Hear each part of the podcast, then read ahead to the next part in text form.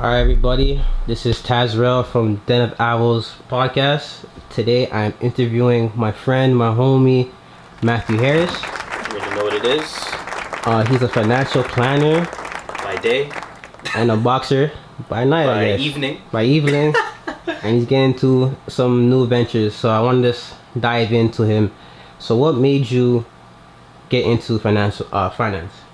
Finance. Uh, for me, funny enough, it was a thing where I just thought about consistency while I was in high school. Um, I, I was fortunate enough to really think in advance to say to myself, what's gonna get me not necessarily the job, what not necessarily the money, um, but what's gonna keep me relevant? What's gonna keep my skills relevant? And that led me to the world of business.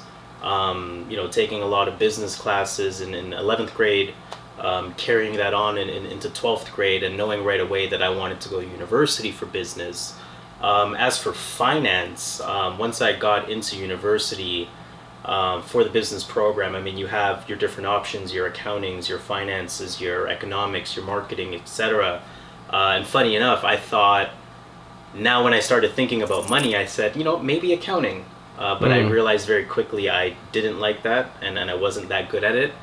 Um, so I thought to myself, you know, maybe I want to get into economics. Uh, and I still very much enjoy economic conversations, but then I said to myself, I think finance is a little bit more practical um, in comparison to economics. And not that, that, that, not that that's necessarily true, um, but that was my mindset at the time. And I just decided to, to get into finance from there, just put my head down, got to work, uh, you know, got the degree, uh, you know, got into the banking uh, right around the same time I had finished my degree, and uh, just kept going from there. What made you become a boxer, amateur boxer? Boxing is, is always something that I've been into. Um, you know, my, my dad watched it a lot, my brothers watched it a lot. Um, you know, I'm sure you remember the video games from back in the day, Mhm. PlayStation, Knockout Kings, uh, you know, leading up to Fight Night, uh, all of those different types of games, and just, you know, watching the Roy Joneses of the world, the Floyd Mayweathers of the world, even, uh, you know, guys that were just good for the time, you know, the, the Winky Wrights of the world, the James Tonys of the world. Um, it, it's always just a sport that I really appreciated. Mhm. Um, you know, I really appreciate the mental aspect that, that that comes with the game and the mental toughness, fortitude that's required in it. And I think there's a lot of translatable skills in boxing and really in individual sports in general. Um, so, you know, at, at one point I said to myself, I'm just going to do it. Why not? Uh, let me at least try it out. I, I've always wanted to do it. I've always wondered what it would have been like if I had done it. And I, I just, just sort of made the leap of faith and said, you know what? Let's just get in it.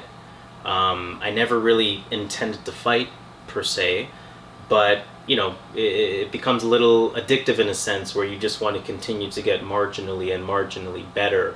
Um, and, and again, just a parallel for life as well. So, uh, you know, as I kept getting better, uh, much quicker than I guess anticipated, um, coach had said at the time, listen, there, there's a fight, uh, you know, there's a major tournament, what, nine months away at the time.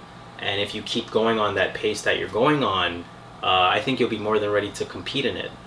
And we competed in it. It was, it was three fights in three days. Uh, I was fortunate enough to win that tournament, uh, one of the largest tournaments in, in North America, really, called the Brampton Cup. Uh, and, and just never looked back from there, man. Just just kept going at it, still going at it. Uh, actually, coming off a little bit of an injury right now, but uh, yeah, just just keeping pushing, uh, enjoying it. I like the craft of it. To me, it's it's the same thing as tennis. It's the same thing as chess. Uh, it's just that mental game, and, and that's something that I really enjoy with it. So, uh, yeah, you know, that, that- I like the mental part of it. I like the physical part of it. Just marrying both worlds together. Nice, nice, nice, nice. Well, this wraps up our little mini interview.